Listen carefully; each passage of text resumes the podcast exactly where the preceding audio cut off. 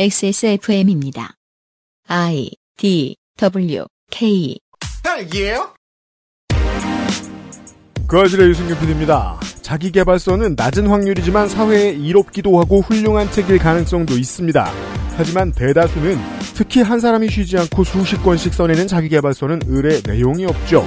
그렇게 열렬히 내용 없는 콘텐츠를 양산해낼 수 있는 사람은 요즘 같은 때에는 유튜버로도 활동합니다. 행여 잘 풀리면 집권여당 연차 내에서 멘토 노릇을 할 수도 있지요. 22년 9월 첫 주말에 그것은 알기 싫답니다.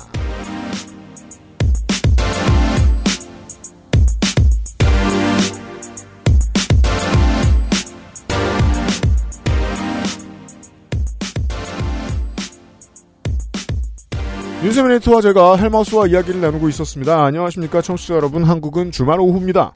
안녕하십니까 윤세민입니다. 자기개발서 셀럽에 대해서는 모두가 경험이 있죠. 그래요? 어 이런 사람 이제 트위터에서 한창 또 이런 트윗들 핫한 시절이 있었죠. 음... 자기개발서 한권 내고 이제 뭐 여러분의 뭐 insight는 어쩌고저쩌고 motivation을 어. innovation 해가지고 그런 트윗만 올리면은 리트윗 400개씩 되고 막. 저는 지난번인가 지난번 총선에서 20대 중반인데 자기개발서나 쓰고 있는 사람이 뭐 청년 정치인이라고 공천받는 거 보고 총선에서 음. 야참 위험하다. 적극적인 사람이 정치를 해야 되고 공천을 받아야 되는 게 맞지만 저런 분야로 저렇게 적극적인 사람은 아니었으면 하는데 음. 자기개발서를 일찍 쓰고 많이 쓰는 사람은 위험합니다. 100%예요. 맞아요. 물론 정약용도 자기개발서 많이 썼습니다. 아 그래요? 그렇죠. 보면 다 자기개발서예요. 음. 네. 그 뭐 기술에 대한 뭐 충고도 있고 뭐 수사에 대한 충고도 있고 하긴 뭐, 행정에 대한 충고도 있어요. 아 근데 그렇게 따지면 손자병법도 자기개발서죠. 다만 저는 정약용을 변호할 수 있어요. 일단 겁나 시간이 많았고요. 네. 그리고 옮겨가는 자리마다 오랫동안 일했고요. 네. 아 전문성이 그렇죠. 보장이 돼 있었죠. 그렇잖아요. 네. 벤자민 프랭클린 같은 거예요. 정치를 하지만 피렉심도 만들어낼 수 있어요. 음. 자 그런 케이스 말고 내용이 없는 책을 자꾸 쓰는 사람들의 경우에는 그리고 텔마우스는 원래 이봉규 TV와 이봉규에 대해서 조사를 끝내고 원고를 원래 끝낼 수 있었습니다. 맞아요. 그런데 잠시 후에 기술해드릴 이 자기개발서 저자 때문에 하는 수 없이 또 3시간어치를 써야 했습니다.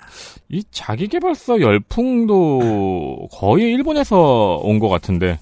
그러게 말입니다. 그쵸. 네, 일본과 미국 기독교. 음, 네. 맞습니다. 네. 맞죠. 네. 어, 자기개발서 저자 한 분을 만나시겠습니다. 잠시 후에요. 아, 그리고 광고를 하기 전에 우리 광고. 청취자 여러분들이 들으실 때는 액세스몰의 올해의 의상 두 번째 물량이 풀렸습니다. royal blue하고 chartreuse의 요파시 티셔츠가 판매되기 시작했을 것입니다.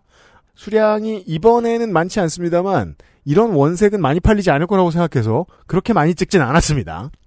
그리고 현재 지금 품절된 항목들이 벌써 나왔죠. 한 주가 됐는데 첫날에 하- 품절된 것들도 있고 그런데 재입고 할 겁니다. 다만 아이보리색은 재입고를 언제 할지 기약할 수 없는데 까만색은 주문했습니다. 아이보리가 어마어마하게 폭발적인 인기를. 그래 버렸네요. 네, 확실히 요즘의 트렌드가 반영이 되네요. 네. 어, 그리고 유피디님은 이제 색깔을 어렵게 말씀하시는 버릇이 있죠. 네. royal blue는 찐파랑이고요. 네. chartreuse는 형광입니다. 그렇습니다. gunmetal은 멋있는 회색이에요. 건메탈은 회색인데 여러분이 팔리고 있습니다. 보통 의상에서 보시는 그런 회색이 아니고 음, 블루기가 좀 들어간 회색입니다. 그렇습니다. 티셔츠는 액세스몰에서 팔고 있어요.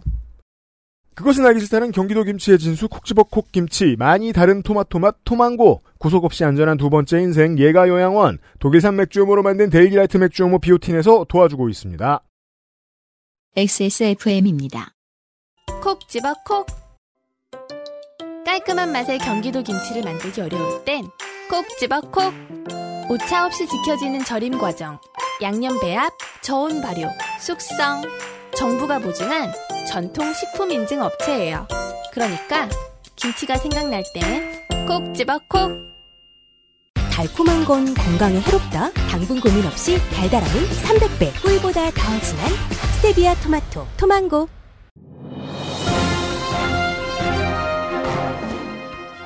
자, 전화 연결해 보겠습니다. 여보세요?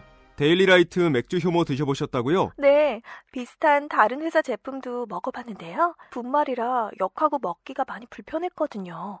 근데 데일리라이트 맥주 효모는 알약이라 먹기도 편하고요.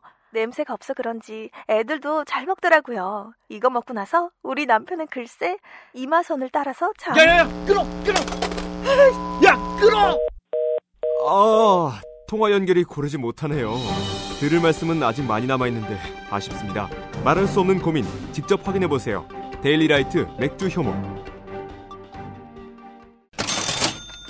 압도적인 판매량 기록 중인 맥주 효모. 네. 이번이 역대 가장 판매 조건이어서 그런 것 같습니다. 가장 좋은 판매 조건입니다. 딱히 광고를 안 해도 뭔가를 하면 맥주 효모는 판매량이 올라가요. 10% 할인합니다. 그리고 프리미엄 제품 4 플러스 1 행사, 음. 4 플러스 1 행사를 하고요. 4 플러스 1 증정 옵션에 10% 할인도 들어가는 겁니다. 음. 이 맥주 효모 광고를 할 때 특징이 있어요. 네. 저도 이거 읽고 사요. 음. 왜냐면 저도 쌓아놓고 먹기 때문에 대충 한 그러면 27.5% 정도의 화끈한 할인이 되겠습니다. 맞습니다. 몇 년째 꾸준히 높은 판매를 기록 중이고요. 명절 되면 더 잘 팔립니다. 음. 왜 그럴까요? 드셔보신 분들은 아는 것 같습니다. 드셔보신 분들이 어떻게 하냐면 다른 걸 드셔보신 뒤에 이 제품을 찾으시기 때문인 것으로 사료됩니다. 그렇습니다. 지키기 위해. 액세스몰에 있습니다.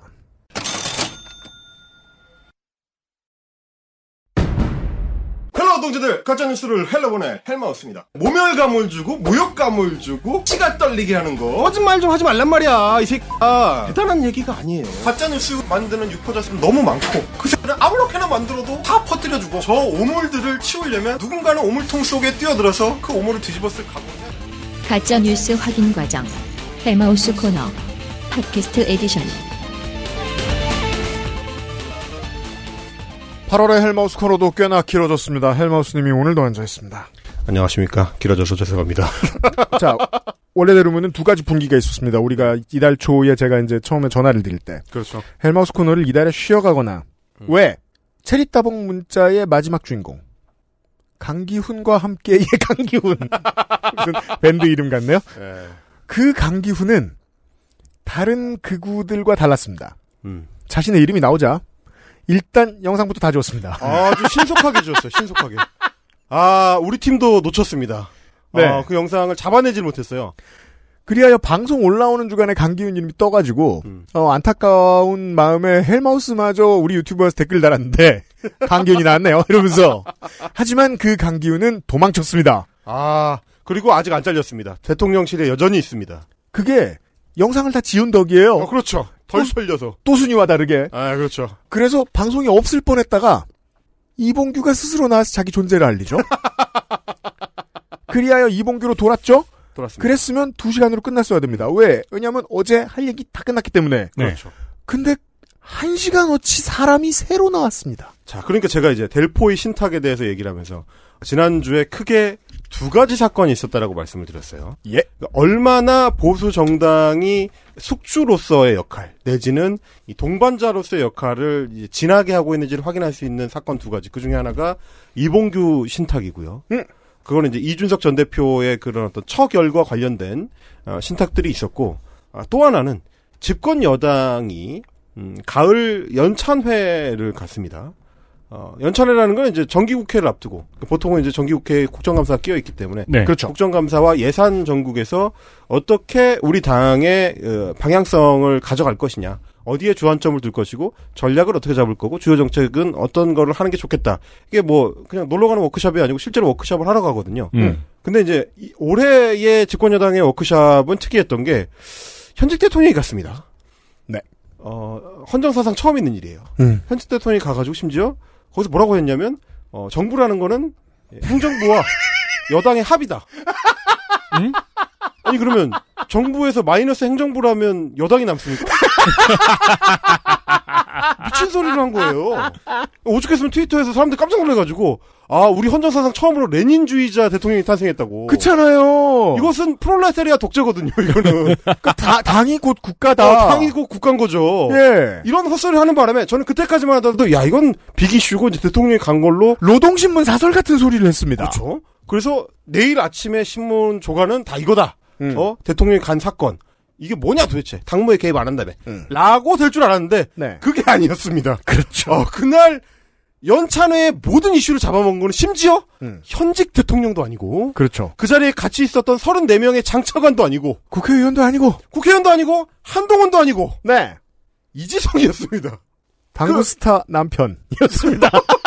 지금은 어, 차유람 당구 선수의 남편으로 유명하지만 네. 한때는 꿈꾸는 다락방 음. 그 책으로 유명했던 베스트셀러 작가 음. 뭐 30억을 벌었느니 40억을 벌었느니 인세로만 자기 개발서 히트 작가. 어 그렇죠 저는 이제 그렇게 얘기합니다 자기 개발서 생산자 음. 아, 거의 뭐 찍어냅니다 음. 1년에 몇 권씩의 책을 냈었고요 네. 그 책들이 대부분 이제 잘 팔리는 책이 돼서 음. 어마어마한 이제 부를 거머쥐고 어, 파주에서 저희 옆 동네 살았습니다 네. 지금은 이제 강남으로 이제 이사를 가가지고 음. 거기서 또 난리를 지금 음, 아, 버리고 그, 이제, 복층 아파트를 샀다는데, 그, 아, 인테리어. 처음엔, 처음엔 복층이 아니었어요. 그래요? 인테리어 공사를 하는 장면 사진이 있길래 봤더니, 어, 그, 그걸, 그를 보시면 착각하실 수가 있는데, 네. 복층 아파트를 사서 리모델링을 하는 게 아니고, 네. 단층 아파트를 위아래로 두 개를 사서, 네. 뚫어서 복층을 만드는 아, 겁니다. 뚫었구나. 그게 이제, 충격적이죠. 그, 그, 그러면 안 돼요? 정치 여러분? 절대로 안 돼요? 어, 그건 사실상 건물을 부수는 행위거든요. 어, 구조 변경이잖아요. 그러니까 말이 좋아서 이제 건축적으로 보면 저는 이제 집을 지어봤으니까 구조 변경인데 내력벽을 부수거나 구조 변경을 하는 거는 건물에 심각한 결함을 초래하기 때문에 그렇죠. 건물이 흔들립니다. 건물의 균형이 무너지거든요. 그 사진을 보죠? 그러면 그냥 게임 배경이에요. 무너진 도시. 어, 그렇죠. 음. 예. 마치 폭격을 맞은 것 같아요. 벽이 부서졌으니까. 바닥이 뚫려 있습니다. 예. 그래서 이제 소음이 어마어마하게 심하고 누수가 되고 다른 집에 흔들리다 말고 다른 집 전등이 떨어지고 이래가지고 지금 몇십 명이 고소를 했다는 기사가 오늘 났습니다. 그러니까 본인 주장으로는 자유주의자라고 했었는데 그게 아니라 자유롭게 건물을 무너뜨리려고 하고 있어요. 아웃로우였다는 거를 우리가 알게 된 무법자. 어, 그냥 무법자죠. 그냥 무법자. 그랬다는 걸 알게 된 그 이지성 작가가 이 사람이 윤석열의 참람된 말을 덮어주는 역할을 하게 됩니다. 그렇습니다. 지금 사건들이 계속 연속적으로 일어나고 있는데 이건 지금 뭐냐면 우리 언론들이 이지성이라는 보고를 발견한 거죠, 지금. 그렇죠. 저는 앞서 알고 있었는데. 왜냐면 저는 유튜버였기 때문에 음. 극우 유튜버 수집가였지 않습니까? 네. 그 극우 유튜버 목록에 있었습니다. 음흠. 많은 분들이 여전히 꿈꾸는 다락방의 작가이자 최근작으로는 뭐 에이트 뭐 이런 네. 시크릿 짝퉁 같은 그런 약간 좀 사술서 같은 거 있어요. 음. 아 그래요. 예, 그것도 이제 베스트셀러인데 음. 아, 그 책의 작가, 뭐 꿈꾸는 다락방과 에이트의 작가로 알고 있는 그 이지성이 사실은 어, 2017년 이후로는 극우 유튜버였기 때문에 네. 이미 전직한 지 오래됐기 때문에 그 전엔 아니었다고 합니다. 어, 그리고 이제 대중들한테는 차유람의 남편이죠. 음. 어, 알게 뭐야인 인물이었는데 음. 그 인물이 갑자기 집권 여당에 제가 아까 설명드렸던 대로 굉장히 중요한 일련의 행사 음. 여당에서 어, 개별 정당 행사로 할 수 있는 걸로는 전당대회 다음 갈 정도로 중요한 그럼요. 연중 행사 음. 연찬회장이 나타났습니다. 음. 강연자로. 음. 근데 이게 왜 이게 왜 중요한 얘기냐면 그날 강연자가 3명이에요. 그러니까 국회의원들 100명을 모아놓고 니네가 앞으로 정기국회에서 나아가야 하는 방향은 이거다라고 얘기할 수 있는 권위자. 그 정도가 되려면 어느 정도냐면 이를테면 김용하 순천향대 교수가 이 그날 초빙 강연자 중에 한 명입니다. 물론 이 사람도 좀 이상한 사람이지만 음. 그럼에도 불구하고 핵심 타이틀은 연금과 복지 정책의 전문가라는 타이틀이 있어요. 음. 실제로 노령연금 설계할 때 이제 참여를 했었던 사람이기도 하고 네. 이 사람은 올 수 있죠. 윤희숙 전 의원이 강연자로 나왔습니다. 원래 이제 경제학자고 네. KDI 교수 출신이고요. 부동산 문제라든지 이런 데에 있어서 나름의 어떤 전문성이 있으니까 올 수 있죠. 강연할 수 있어. 근데 거기에 이지성이 낀 겁니다. 근데 이지성은 자기개발서 작가가. 자기개발서 작가도 말하자면 전문 분야가 있을 수가 있잖아요. 음. 근데 이분은 책의 리스트를 biography도 아니고 이제 뭐, 뭐, 필모그래피 식으로 이렇게 쭉 수십 건의 그의 책들을 보면 음. 아무 일관성이 없다는 걸 알 수가 있습니다. 음. 전문 분야가 없고요. 원래 이제 학부에서 교육학을 전공했기 때문에 네. 아, 별 상관이 없는 사람입니다. 교대를 열- 나온 것 같더라고요. 18시간 몰입의 법칙. 음? 20대를 변화시키는 30일 플랜. 20대 자기 계발에 미쳐라. 꿈꾸는 다락방. 여자라면 힐러리처럼. 행복한 달인. No Secret. 음? 27 이건희. 그냥 휴게소 히트작이네요. 그렇죠. 어, 예. 그냥 아무나 아무거나 쓰는 거죠. 아무거나. 음. 그때 될 것 같은 건 그러니까 사실상 책으로 이슈 유튜버를 하고 있는 사람이다라고 볼 수 있는 건데 네. 그때 그때 이슈에 대해서 이제 그 따라가는 책들을 내는 사람이라서 음. 이 사람이 어떤 전문성으로 강연을 왔느냐. 야, 또책 렉하는 처음 보네요. 어. 다음에 이제 그걸 얘기할 기회가 있을 겁니다. 네. 자, 근데 아무런 전문성 없이 초청이 돼가지고 초청된 주제가 뭐냐? 강연 주제가 뭐냐면 인공지능에 대체되지 않는 정당을 만드는 법이라고 이게 너무 웃겨요. 저는. 돼 있습니다. 어, 인공지능 일단 인공지능에 대해 알아야 될 것이고 그렇죠. 그리고 정, 정당에 대해서도 좀 알았으면 어. 좋겠고. 그 심지어 정당을 만드는 법은 전혀 다른 차원의 문제입니다. 전혀 다른 거예요. 정당법을 알아야 됩니다. 그 지구당 위원회, 뭐 당협위원회 이런 걸 만들어야 되거든요. 지금 정당법 잘 못 지켜가지고 이사달이 났는데 어, 그렇죠. 근데 그걸 인공지능과 연결시킬 수 있을 정도의 전문성이 있느냐. 이분은 그러니까 말하자면 이렇게 자기가 잘 모르는 거를 아는 척하는 게 전문입니다. 그거 전문가들이 있죠. 아 대단합니다. 그건 정말 네. 대단합니다. 이분의 강연을 제가 이제 그거 히터 보니까 몇 개 이제 팔로우업을 해봤는데 음. 항상 이럽니다. 그리고 매년 바뀝니다. 자기가 집중하는 주제가 네. 아, 근데 인공지능과 관련된 이력은 전혀 없는 걸로 아, 없어요. 보이거든요. 이게 왜 갑자기 나왔는지 알아요? 최근 2, 3년 사이에 AI 관련된 4차 혁명 이런 게 그냥 언론에서 많이 떠드는 이슈니까 그 책을 쓴 거예요. 음. 물론 전문성은 없습니다. 나중에 제가 말씀드릴 기회가 있을 거예요. 진짜 아무런 전문성이 없어요. 최소한의 전문성도 없습니다. 그 문제가 뭐냐면 조사도 안 해요. 책을 그래요? 쓰는데. 음. 그래서 팩트가 틀립니다. 아 이렇게 많이 쓰는 사람들의 특징 중에 하나죠. 근데 다 틀려요. 우와 그건 힘든데. 우습게 봤네. 어, 이게 이제 문제인 거죠. 공식 직함 차유람 남편. 그렇죠. 아, 원래는 이제 그 자기 개발서 생성기 이지성 작가가 그리고 근황은 극우 유튜버 네. 자기가 자기도 뭔지 모르겠는 얘기를 하러 집권 여당의 연찬회에 갔습니다. 그래서 강연의 오프닝 33초짜리 오프닝 한번 들어보시면 이분이 지금 자기가 여기 왜 와 있는지를 잘 모른다는 사실을 알 수 있습니다. 이지성을 만나봅시다. 들어보시죠. 교과부에서 제 책을 참고로 해서 초중 고등학교의 인문학 소양 교육이라는 걸 최초로 시작을 했거든요. 그래서 저는 이런 좀 교육적 이야기를 좀 하고 싶었는데 이제 그래서 인공지능과 교육개혁 이런 이야기를 좀 하고 싶습니다 했는데 이제 부제가 날아온 게 언론에 언론을 보고 알았어요. 인공지능에게 대체되지 않는 정당을 만드는 아 대체되지 않는 정당을 뭐 만드는 법.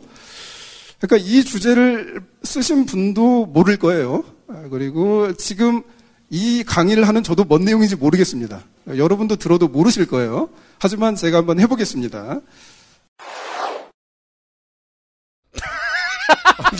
결론이 멋집니다. 이 하지만이 너무 웃기잖아요. 해보겠다니. 어, 왜 해봐요? 왜, 이런- 해- 왜 해봅니까 그걸? 이런 정신으로 책을 써야 되는구나.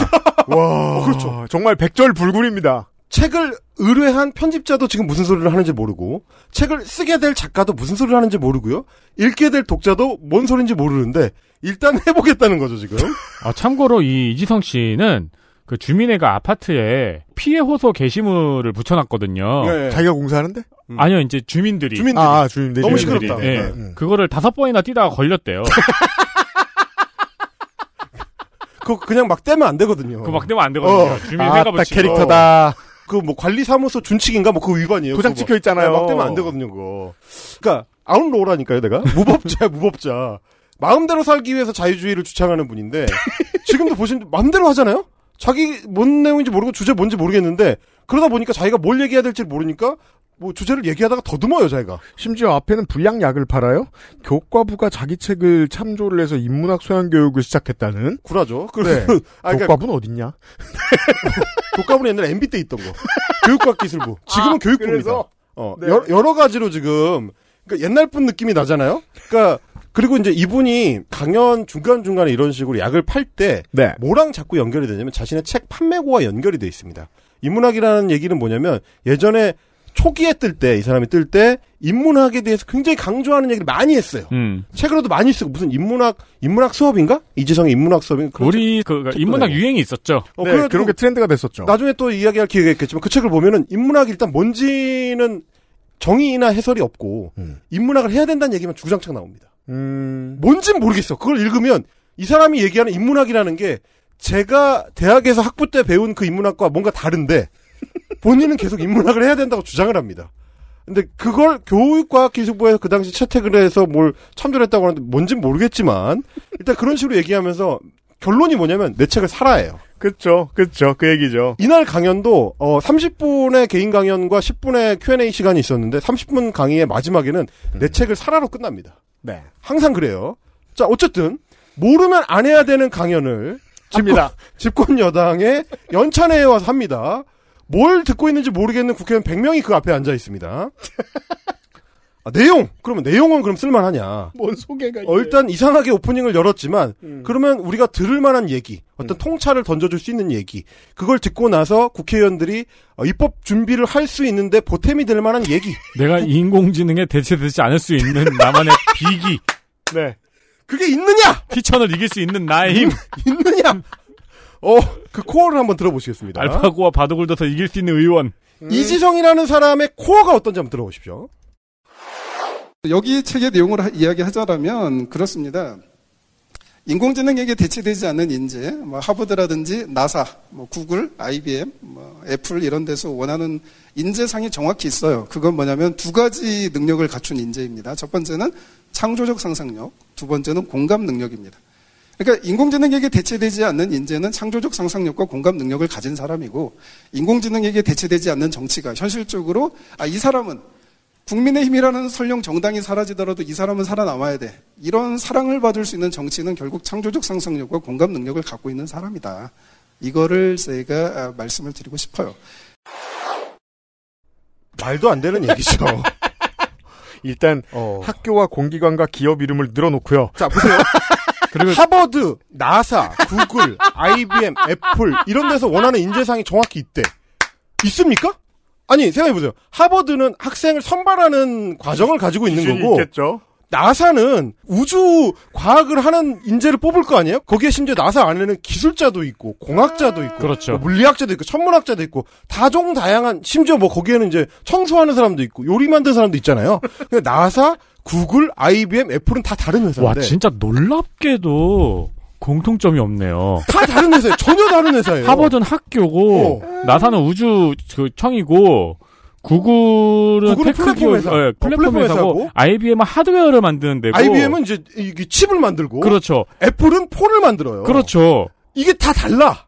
다 다르기 때문에 추구하는 인재상은 다를 수밖에 없고요. 그리고 나사, 구글, IBM, 애플이 어떤 인재상을 정확히 원하는지를 정확히 알고 있다면 취직을 하셔야 돼요.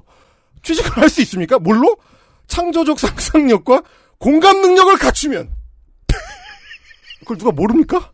창조적 상상력과 공감, 그러니까 이거는 이, 이게 이지성, 제가 코어다라고 말씀드린 게 뭐냐면 이지성의 코어는 뭐냐면 아무것도 없다는 것입니다. 그러네요. 그의 자기개발서의 특징이에요. 그의 가- 자기개발서 읽으면 쭉 읽혀요. 아무것도 없으니까. 음. 마치 빈 관을 통과하는 것과 같습니다. 똑같아. 텅 비어 있어요. 그리고 굉장히 매끈매끈합니다. 그 속이. 그래서 들어가면 어 어느 순간 밑에 있습니다. 난 나와 있어. 마치 그 어, 워터파크의 슬라이드 같은 거죠. 들어가는 순간 나는 나와 있어요. 재미가 있었는지 모르겠지만 통과는 했습니다. 이거랑 같은 거예요. 그러니까 지금 보시면 선언을 하죠. 애플, IBM, 하버드, 나사, 뭐 구글 여기서 추구하는 어, 인재상이 정확히 있어. 그걸 내가 알아요. 그건 뭐냐? 창조적 상상력과 공감 능력입니다. 근거가 있나요? 없어요.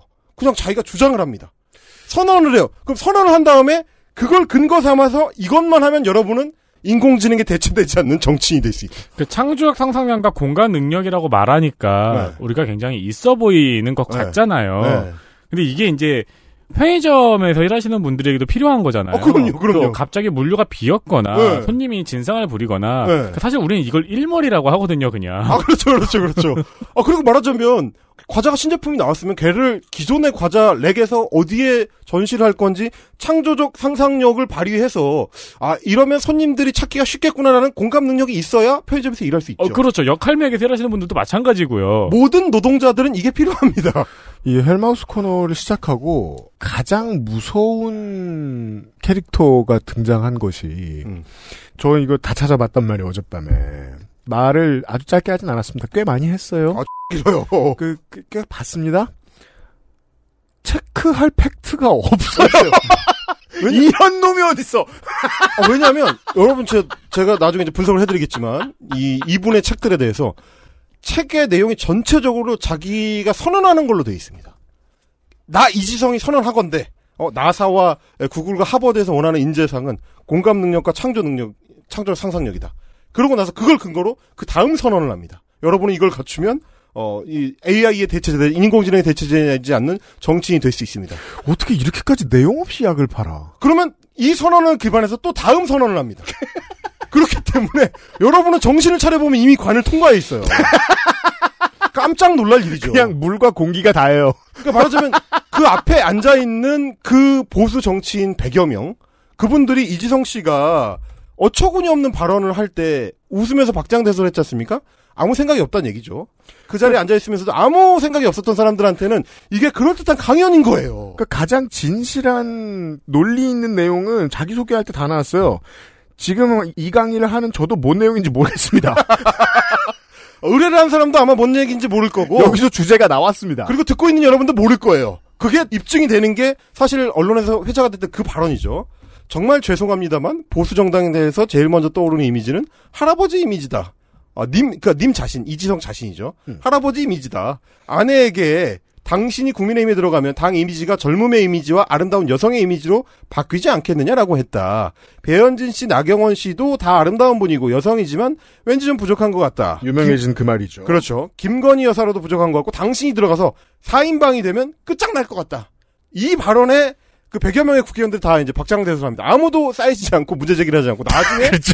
당사자였던 배현진 나경원 의원이 문제 제기를 하죠. 그쵸. 네. 그때서야 정신이 나는 겁니다. 그렇죠. 그 전까진 통을 통과할 땐 몰랐지. 좋아합니다. 예. 이게 제일 웃겨요. 좋아해. 워터파크야. 통을 통과할 때는.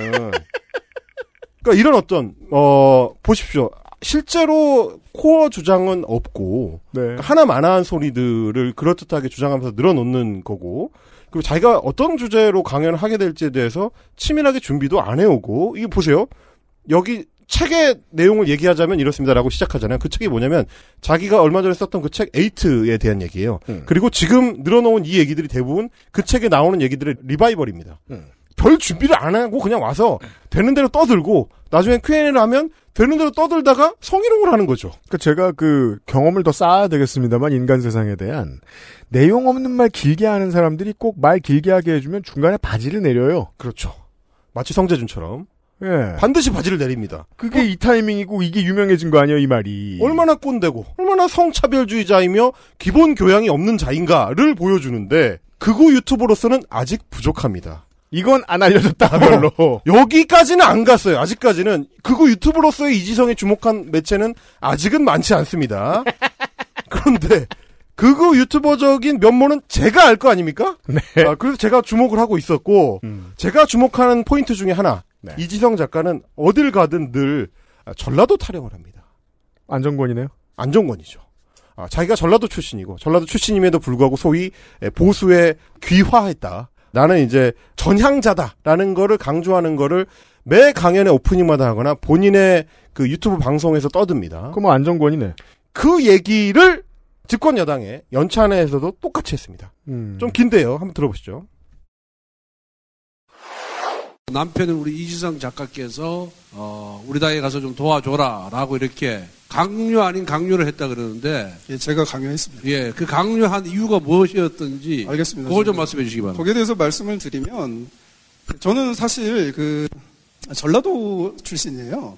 제 아내도 전라도고 저는 이제 전라도 전주 아버지는 저기 임종석 씨와 같은 고- 동양입니다. 제가 예, 그리고 사실 문재인 정부의 핵심 그 인사들은 다 제 고등학교 선배, 뭐 대학교 선배 한 달이 걸치면 다 아는 사람들이죠. 네. 뭐 고향 사람들이라든지 다 그러 그래요.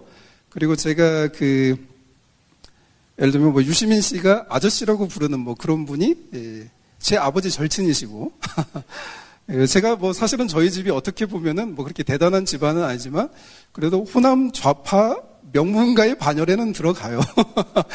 그런데 저는 이제 기독교인입니다. 예, 제가 기독교인으로서 어, 제가 어렸을 때 어렸을 때 기억이 나요. 저 주일학교 선생님 저랑 가장 친했던 선생님이 그 주사파 지금도 그 전주에서 주사파로 열심히 활동하고 계신데 그 시민단체에서 이분이 대학생이 된 저를 찾아와서 어, 저한테 에, 자기 그거를 물려주겠다. 그분이 이제 전주에 있는 모 대학교를 졸업을 했지만 그 앞에 상권을 다 쥐고 있는 실세죠 실세. 그분이 총학생회 회장도 다 임명을 하고 그 정도로 실세였는데 그분이 저에게 자신의 권력을 물려주겠다. 권력 수업을 받아라. 그래서 한 몇 달 쫓아다니다가 아, 이 형이 믿는 분은 김일성 수령이시지. 아 이게 뭐 이게 보수 꼴통 같은 얘기일 수 있는데 뭐 저는 뭐 실제로 겪은 거니까 그런 흐름을 겪으면서 기독교인으로서 아 이게 한국의 진보 세력은 아니다. 아니다라는 판단을 저는 아주 어린 시절부터 제가 내렸던 사람이고요. 자, 할 말 많은데 누구부터 하실래요? 자, 제가 왜 이걸 길게 잘 나왔느냐면 네. 이거 이 발언이 자 권성동 원내대표가 앞에서 질문하잖아요. 이 앞에 들으신 목소리는 권성동 음. 원내대표입니다. 강요 아닌 강요를 하셨, 이, 이 사람. 그렇죠. 강요 아닌 강요 이거 네. 분인데, 음. 그러니까 이게 왜 이 부분을 잘 나왔냐면 음. 권성동 원내대표 질문을 하고요. 음. 그리고 갑자기 전라도 얘기를 합니다. 그러니까 왜 차유람 씨를 왜 당에 와서 일하라고 했느냐라고 질문했는데 전라도 얘기를 시작을 해요. 그러니까 일종의 녹음기 같은 거죠. 자, 질문의 방향성과 상관없어요. 자, 그 문제에 대한 총평을 하나만. 저 이거 공부 네. 좀더 해야 되는데. 일본하고 우리나라가 어른들이 말버릇이 크게 비슷하더라고요. 음. 상관도 없는 얘기를 음. 그냥 접속사로 엮으면 말이 된다고 믿어요. 그렇죠. 아무 상관도 없는 얘기를 늘어놓고 있잖아요. 이게 지금 2분 동안 떠든 얘기잖아요. 내 출신지가 이런데 그런데 저는 기독교인입니다가 무슨 소리예요? 그러니까 제가 중간중간에 너무 막아뜨는 부분만 빼고는 다 그냥 통으로 들려드렸어요. 왜냐하면 실제 강연을 이렇게 합니다. 그러니까 이 사람이 잘 팔린다고 생각이 되면 제가 뭐 강원국 작가나 뭐 이런 분들의 강연을 들어보면 그분이 강연자로서 잘 팔리는 이유를 알겠어요. 맥락이나 뭐 내용이나 이런 거에서 뭐 다 동의하지는 않지만 어떤 부분들은 건질 게 있고 어떤 부분 은 재밌고 뭐 이러니까 그거 설명이 가능해요. 그러니까 연사로서의 치밀함이 있다는 건 알게 되죠. 그렇죠. 준비하는 게 있고 예. 그 내용의 어떤 조밀함이 내가 납득이 가능해. 음. 근데 이 사람은 집권 여당의 연찬회에 와서 강연을 하고 집권 여당의 원내대표로부터 질문을 받았는데 전라도 드리프트 나와요. 이게 뭡니까? 이게 아무 내용도 없고 맥락도 없고 이 논리적으로 맞지도 않고 사실관계도 틀리고 이런 얘기를 그냥 이렇게 시작하는 거예요. 그런데 문제는 뭐냐면 언론들이 이 발언의 앞뒤를 얘기를 할 때 이 뒤에 따라 붙는 게 나경원 뭐 저 김건희 그 성희롱 발언이에요. 음. 그러니까 그건 나중에 나와요. 음. 그러니까 우리 언론들 입장에서는 그게 훨씬 중요한 발언이 물론 중요한 얘기고 말도 안 되는 어처구니 없는 사건이지만 저 같은 사람이 주목한 거는 이 사람은 항상 강연할 때 이 얘기를 레파토리로 사용한다는 거예요. 근데 그 레파토리를 던지를 타이밍은 제일 뿐입니다. 안정권이랑 똑 닮았네요. 똑같습니다. 그러니까 집권 여당의 원내대표가 뭘 질문했든지 그건 모르겠고 내가 항상 강연에 가면 하는 레파토리를 일단 시작하는 거죠. 음. 그거부터 시작이에요. 저 하나하나 좀 볼게요. 자, 우리가 생각해 봅시다.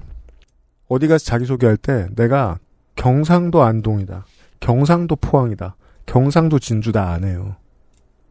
전라도라는 단어의 사회적인 이, 이렇게 단어를 이렇게 발음하고 이렇게 읽었을 때 이렇게 포지셔닝 했을 때 사회적인 느낌은 우리가 다 알아요. 사는 사람이. 그렇죠. 전라도 출신이에요?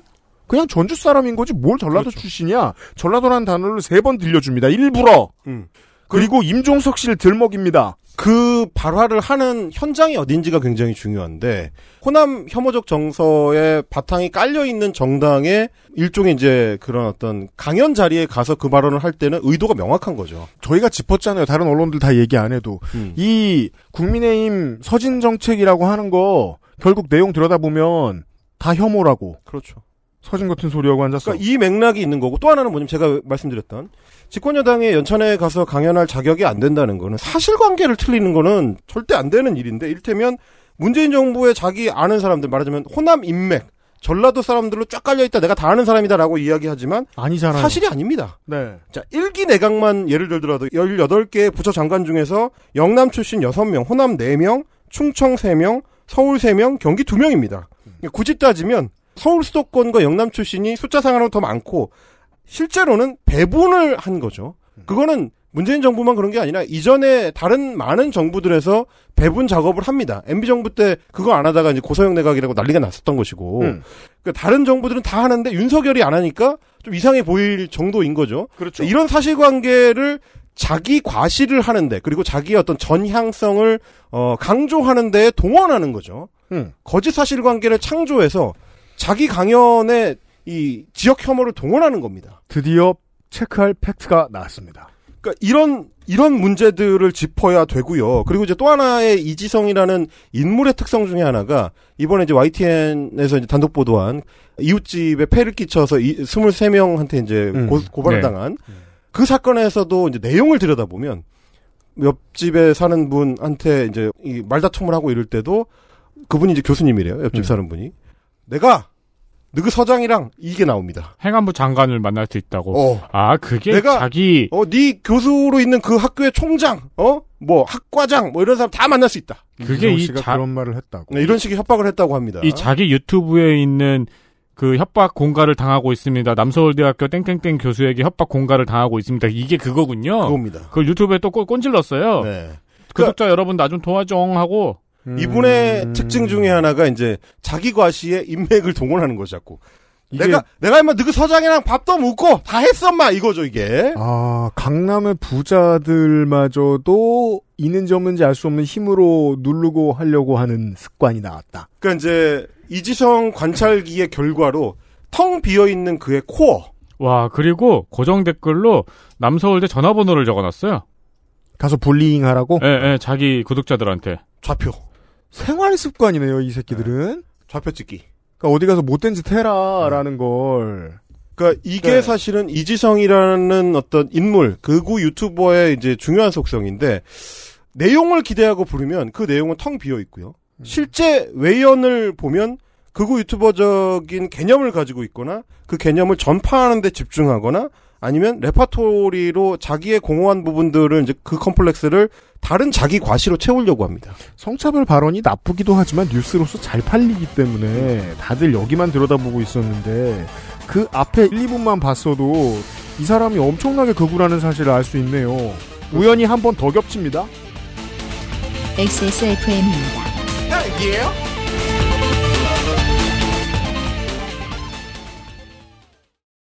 콕 집어 콕. 식구가 많아도 나 혼자 살아도 김치는 콕 집어 콕. 시원한 백김치, 감칠맛의 갓김치, 아삭한 총각김치. 무게도 포장도 원하는 만큼 다양해요. 그러니까 김치가 생각날 땐 콕 집어 콕. 좋아요. 진짜 확실히 좋아졌어요. 어, 이렇게까지 효과가 좋을 줄은 몰랐어요. 자신감이 생기니까 어제는 소개팅도 했다니까요. 아, 저한테 진짜 잘 맞는 것 같아요. 저 이거 먹으니까 세상에나. 아, 저 이마선을 따라서요. 잠먹. 야야, 잠은. 마고 마고 마고. 누구 망하는 걸 보고 싶나? 말할 수 없는 고민? 직접 확인해 보세요. 데일리 라이트 맥주 효모. 그러다 사고라도 나면 누가 책임지죠? 움직이기 힘든 와상어르신께 산책을 시켜드린다고 한 말에 돌아온 답변이었습니다. 안전과 재활, 엇갈린 두 가치를 고민하며 제가 꿈꾸는 요양을 현실에서 만들어가는 일. 예가 요양원이 그분들을 모시러 갑니다. 물리치료와 적극적 재활 프로그램, 편안한 잠자리와 영양 가득한 먹거리, 구속 없는 인간 중심의 휴머니튜드 케어.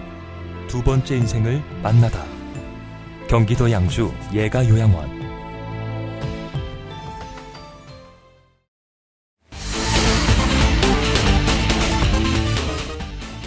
그래서 네. 이제 이 연찬의 강연을 버려두고 음. 그의 유튜브 채널로 가봅니다. 갑시다. 네, 그의 유튜브 채널로 가면 연찬에는 그래도 사람들 앞이라고 좀 조심한 거였다는 걸 알 수가 있습니다.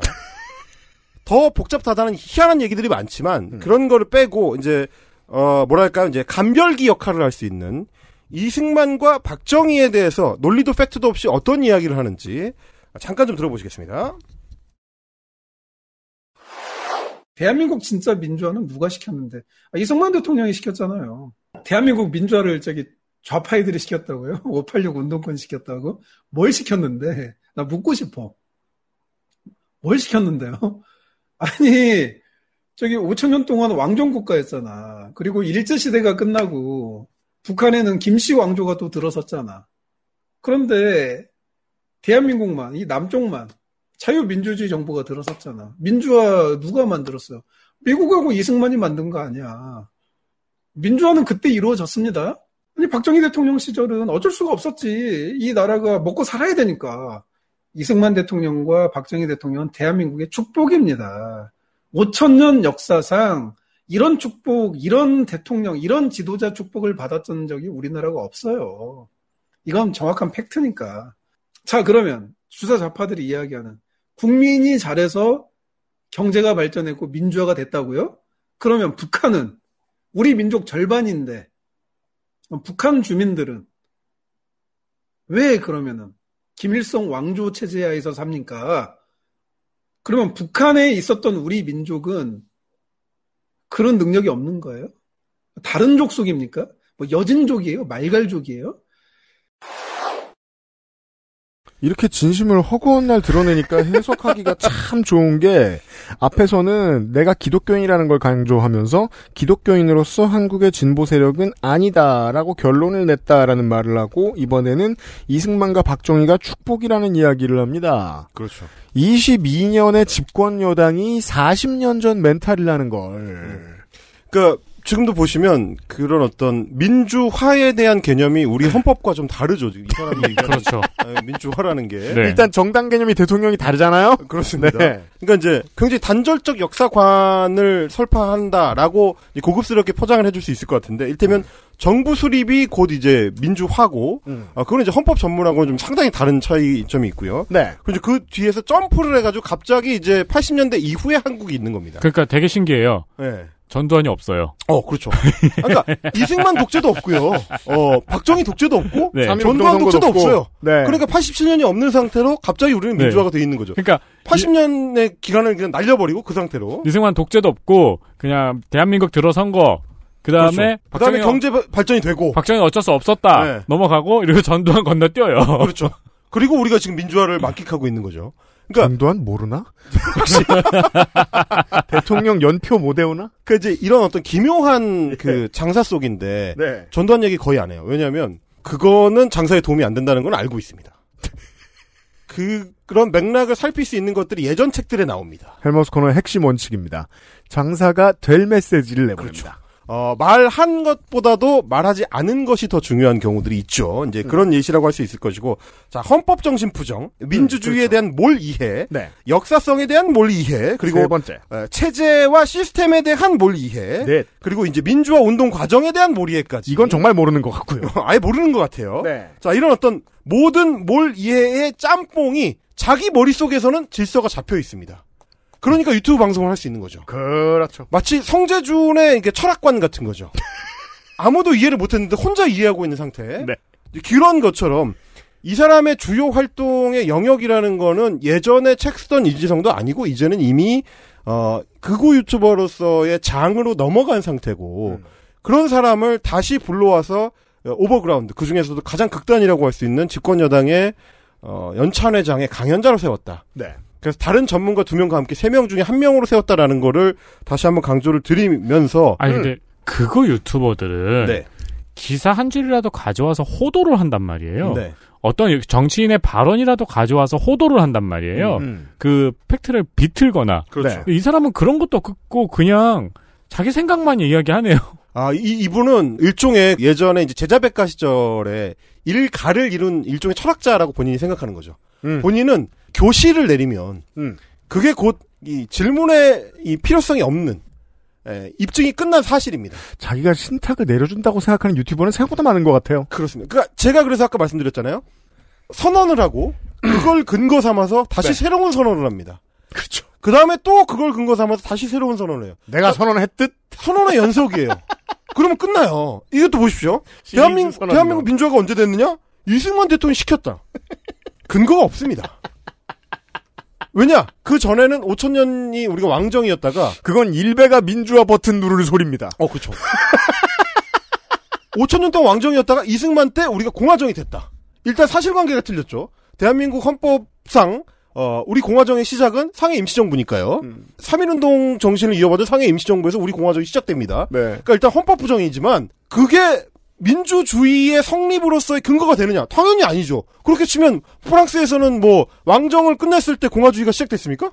아니잖아요. 그 중간 중간에 다시 왕정 복고도 있고 에, 엉망진창도 있고 코민테른도 있고 다 그런 과정을 거쳐서 역사적 과정이 있어야지만 최종 결과물이 나오는 건데 이 사람은 이승만이 들어와서 왕정으로 이어졌던 5천 년이 끝났으니까 한반도에는 민주주의가 됐다. 근데 이제 북한은 계속 왕정이다. 그러니까 그것도 또 웃기는 얘기입니다. 북한 시스템이나 체제도 중간에 여러 우여곡절 끝에 3세 세습이 있는 거지 않습니까? 네. 그런 건 모르는 거죠, 이제. 그러니까 이런 맥락으로 봤을 때 이 사람이 과연 책을 쓸 수 있는 사람이냐도 저는 의문인데 물론 대한민국엔 출판의 자유가 있으니까 쓸 수 있습니다. 그 책이 좋은 책은 아니죠 분명히. 그렇지만 그 사람이 집권 여당의 연찬회에 나가서 강연자로 국회의원들한테 그렇잖아요. 강연할 수 있냐는 다른 차원의 문제입니다. 아니 연찬의 강연자 3명이라면서요. 그렇죠. 그 3명 아무렇게나 뽑았겠느냐고요. 아, 그러니까 물론 저희는 그렇게 평가할 수 있어요. 자, 겁나 아무렇게나 뽑았구만. 왜냐하면 랜덤만도 못하니까. 어, 그렇죠, 그렇죠. 저희는 그렇게 평가할 수 있지만 내부에서는 고민을 많이 하고 뽑았을 거란 말입니다. 바로 그 지점입니다. 예, 그 성차별 발언을 듣고 박수를 칠 그 사람들이 생각해서 뽑은 사람들이 이 사람일 거란 말입니다. 제가 가장 궁금한 건 이 얘기를 듣고 이런 류의 역사관을 가진 사람들이 중국을 뭐하러 싫어하죠? 롤 모델이에요, 롤 모델. 아, 진짜 중요한 지점을 짚으셨네. 놀라운 점이 뭔지 아십니까? 이 사람이 요즘은 중국 그렇게 경멸하고 이 반공주의를 외치지만 몇 년 전에는 중국이 대단하다고 얘기를 했었어요. 따라야 한다고 얘기했습니다. 중국이 앞으로 대단하게 될 것이라고. 우리는 잘못하면 중국한테 맞아 죽는다고 얘기했어요. 아, 회심을 한번 하셨네, 그새. 근데 이분은 회심한 적이 없다고 주장하지 않습니까? 그래서 자기는 어렸을 때부터 진보가 싫었대잖아. 기억력도 안 좋아. 유튜브도 별게 없어요. 편집도 안 했고. 자막도 없어요. 네, 자막도 없고 썸네일도 그냥 아무거나 주워다가 갖다 놓은 거고 아, 혼자 앉아서 이야기하는 거예요. 그래서 제가 사실 다루기 싫었던 거예요. 왜냐면 이런 사람들은 다 봐야 됩니다. 짜증나요. 썸네일 가지고 수축하기도 힘들어요. 썸네일도 별 상관도 없는 거고. 네. 실제 내용하고 달라요. 네. 물론 우리 천공 스승 이후로 분량에 대한 불만은 말하지 않기로 암묵적으로 그리고 영상 존나 많아요, 쟤도. 아, 진짜 개짜증나. 쟤도 좀 좀 만든 좀 두면 만개 되는 거 아니야? 연찬회에서 튀어나오지 않았으면 제가 헬마스콘에서 안 달았을 겁니다. 피하고 싶던 사람이에요. 오죽했으면 우리 옆 동네인데도 안 달았어요, 제가. 근데 그 사람을 집권 여당의 기획자, 연찬회를 기획한 중요한 인사가 뽑았습니다. 뽑을, 뽑을 때, 뽑을 때, 뽑을 때 이분이 최근 왕성하게 활동하는 페이스북을 좀 참조했는지를 묻고 싶은 게 제가 지금 캡처를 해온 이 대목입니다. 네. 이 페이스북의 활동을 보면 작가, 뭐 강연자 이런 걸 떠나서 이게 뭐랄까 제대로 작동하는 인지 능력을 갖추고 있는가에 대한 의심이 드는 대목들이 종종 있습니다. 걱정이 될 때가 있어요. 어 이분 내가 좀 상담받았던 그 선생님을 좀 소개해드려야 되나? 라는 걱정이 되는 대목들이 있습니다. 뭔가 좀, 아, 좀 이렇게 상담을 받아보는 게 좋을 것 같은데? 라는 대목들이 있어요. 제가 지금 캐쳐해온 대목인데, 보시면, 지난해 네. 11월에 이제 올린 글이에요. 작년 11월 3일 오후 10시에 페이스북에 올린 글을 가져오셨습니다. 어, 우리 아내의 회사는 벌써 열 번째 피해를 봤다. 행사 취소, CF 계약 불발 등등. 이유는 늘 같다. 남편의 정치 성향이 부담스럽다. 뭐 이제 사기업들은 그럴 수 있죠. 네. 어, 근데 결국 아내는 회사를 그리고 아, 접었다는 얘기가 되겠고요. 그리고 나는 회사를 점점점. 어, 그리고 나는 아, 북한 해커 부대의 감시를 받고 있다. 아, 이분의 놀라운 지점이죠. 그리고나 그런 대로 연결되지만 연결되지 않는 연결이 안. 돼요. 이게 무슨 무슨? 그 북한의 해커 부대가 어 아내 회사의 CF 계약을 불발시켰다는 건가요? 무슨 얘기인지 잘 모르겠어요. 아니 그리고라고 외가리가 우리 집 붕어를 먹었다라고 말하는 거랑 뭐가 다릅니까 이게? 그리고 나는 북한 해커 부대 감시를 받고 있다고? 또 전라도 얘기하죠.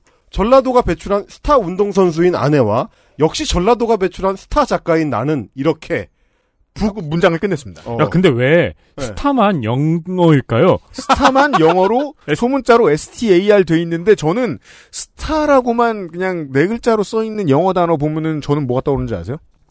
배구공이요. 아니 스타를 영어로 쓸 이유는 무엇? 그러니까 이분의 자의식이에요. 이분의 텅 빈 코어를 채우기 위해서 동원되는 것들 중에 지금 지적하신 스타만 영어로 쓰는 이 자의식이나 아니면 내가 느그 총장이랑 이거 이거 그러네요. 예, 예, 내가 유명한 사람 많이 안다. 어, 나 이렇게 잘 나가는 사람이다. 요 자의식 두 개로 채워져 있습니다. 그러니까 윤서인의 좀 어른이 된 버전이죠. 아무튼 다시 글의 뒤쪽 부분에는 주제로 돌아옵니다. 남북한 양쪽 정권으로부터 탄압받고 있다. 갑자기 김지아의 타는 목마름으로를 읽고 싶어진다. 그렇다. 뭐가 그렇다는 거죠? 변절했다. 어, 아니, 뭐, 뭘 말하는 아니 뭐가 그렇다는 건지 모르겠습니다. 그렇다. 어 그리고 나는 북한 해커 부대의 감시를 받고 있다는 것만 알 수 있어요. 래퍼 습관이죠. 예, right, 요죠. 이 그렇다는 이게 뭐야? 그러니까 일상 활동에서도 이분은 선언하는 사람인 거예요. 그러네요. 선언 좋아하네요. 나는 북한 해커 부대의 감시를 받고 있다고 내가 선언하면 나는 감시를 받고 있는 거예요. 아무런 근거도 없고 입증할 수 없지만 감시를 받고 있는 겁니다. 북한 해커들이 왜 감시를 합니까? 이지성 작가를. 그러니까요. 예전에 도대체 왜? 팟캐스트 플랫폼 사장님이 제게 해주셨던 바로 그 말씀이죠. 어떤 방송인들은 마이크보다는 어, 상담 전문가가 더 필요하다. 그런 사람들 진영을 가리지 않고 꽤 있습니다. 다만 이건 솔직하게 말씀드렸죠. 이쪽 진영에 그렇게 많지는 않습니다. 있긴 있거든요. 근데 이 정도는 없어. 어. 사실 이제 이분이 그 네. 셀럽의 남편이다 보니까 해커부대 얘기를 하고 나서 기사가 좀 됐습니다. 그랬더니 어, 그 다음에 이제 올린 거죠. 내가 거짓말하는 거 같냐라고 이제 억울함을 호소하기 위해서 올린 페이스북 글입니다. 이거 언제 쓴 거예요? 어, 그 다음에 쓴 겁니다. 그 다음 네, 날에 네. 이건 또 뭔가 이렇게 얘기를 하면서 음. 나는 탈북인 4천 명 넘게 구출한 정보 기관에 따르면 북한이 제거 대상으로 올렸다는 슈퍼맨 목사님과 탈북인 구출 작업을 하다 북한 해커 부대의 감시 목록에 올랐고 네? 이는 내 주장이 아니라 이건 저기 지금- 구글이 번역한 문장이에요? 이분 작가인데 아유 편집자 고생하셨겠네. 제가 그 우석훈 박사의 그 초고를 봤을 때 같은 느낌이네요. 당혹스러움. 그러니까 보세요. 지금도 다 주장이잖아요. 그러니까 마지막에 뭐라고 덧붙입니까? 이는 내 주장이 아니라. 그럼 우린 기대를 하죠. 아, 그 다음에는 뭔가 팩트가 어, 나오겠지. 팩트가 나오겠지. 주- 근거가 있겠지. 음. 주장이 아니라 그 다음에 괄호하고 뉴스 검색하면 나오는 괄호 닫고 어, 뉴스 검색하면 나온다고요? 북한 해커 추적 1인자 북한 해커를 추적하는 1인자래요. ESRC 문종현 이사가 알려줘서 알게 된 것인데 아니 북한 해커 추적 1인자 문종현 이사님은 왜 사기업에 계신 거예요? 그러니까 CIA 같은데 가셔야 되는 게 아닐까요? 이제 북한 해커 부대들 요즘 이제 비트코인 털어먹고 다닌다는데 ESRC가 뭐야? 하여튼 그 이사님이 알려줘서 알게 됐대요. 그러니까 지금 보세요. 자기 주장은 아닌데 남의 주장이야. 음. 어, 우리가 모르는 누군가의 주장이에요. 네. 어, 근거는 그겁니다. 음. 자, 실제로 나는 문종현 이사에게 알게 됐다면서 갑자기 문종현 이사에게 PC 검사를 받았습니다. 음. 어, 음, 실제로 나는 문종현 이사에게 PC 검사를 받았고 북한 해커 관련 교육을 2시간 넘게 받고 왔는데 두 시간? 그러니까요. 기자들은 이게 장난인 줄 아는가 봅니다. 그렇죠. 자, 자 보세요. 정확히 알- 마지막은 알고 있네. 앞에서 자기가 탈북인들을 구출하는 거를 같이 하다가 음. 해커 부대 감시 목록에 올랐대. 그럼 우린 의아하잖아요. 탈북인들을 구출 작업하는 거하고 해커 목록에 올- 해커의 감시 목록에 오는 게 무슨 관계가 있는 것이며 이거의 근거는 뭘까? 음. 근데 이거 내 주장이 아니고 근거가 있다 라고 하면서 근거를 댔습니다. 음. 문종현이라는 사람이 알려줬다는데 뭘 알려줬는지는 안 나오고. 그러니까 ESRC의 문종현이란 센터장은 실제로 있는 사람이에요. 네네네. 네, ESRC는 알약 회사 안에 있는 연구소입니다. 그래요. 네. security 대응 센터라고 하네요. 네. 이스트 음. 시큐리티는 아 이스트 소프트. 알약, 네. 알약. 어, 어, 어. 음. 어, 그래서 이제 그분에게 이제 PC 검사를 받았고. 그럼 그건 그냥 알약 돌릴 거. 그 건 나는 매주 받는다. 아니다. 알약 안 깔았죠. 알약 안 요즘은. 쓰죠, 우리는. 하지만 매주 받아 어, PC 그렇죠, 검사는. 그렇죠. 어, PC 검사는 기본적으로 요즘 이제 윈도우즈에서 MS가 알아- 해줘. 아, 알아서 해줍니다. 네. 네. 어, 하여튼 그리고 북한 해커 관련된 교육을 2시간 받았답니다. 네. 2시간을 받으면 다 알게 되는 건가요? 근데 기자들은 이게 장난인 줄 알아? 내가 2시간이나 교육을 받고 있는데. 어?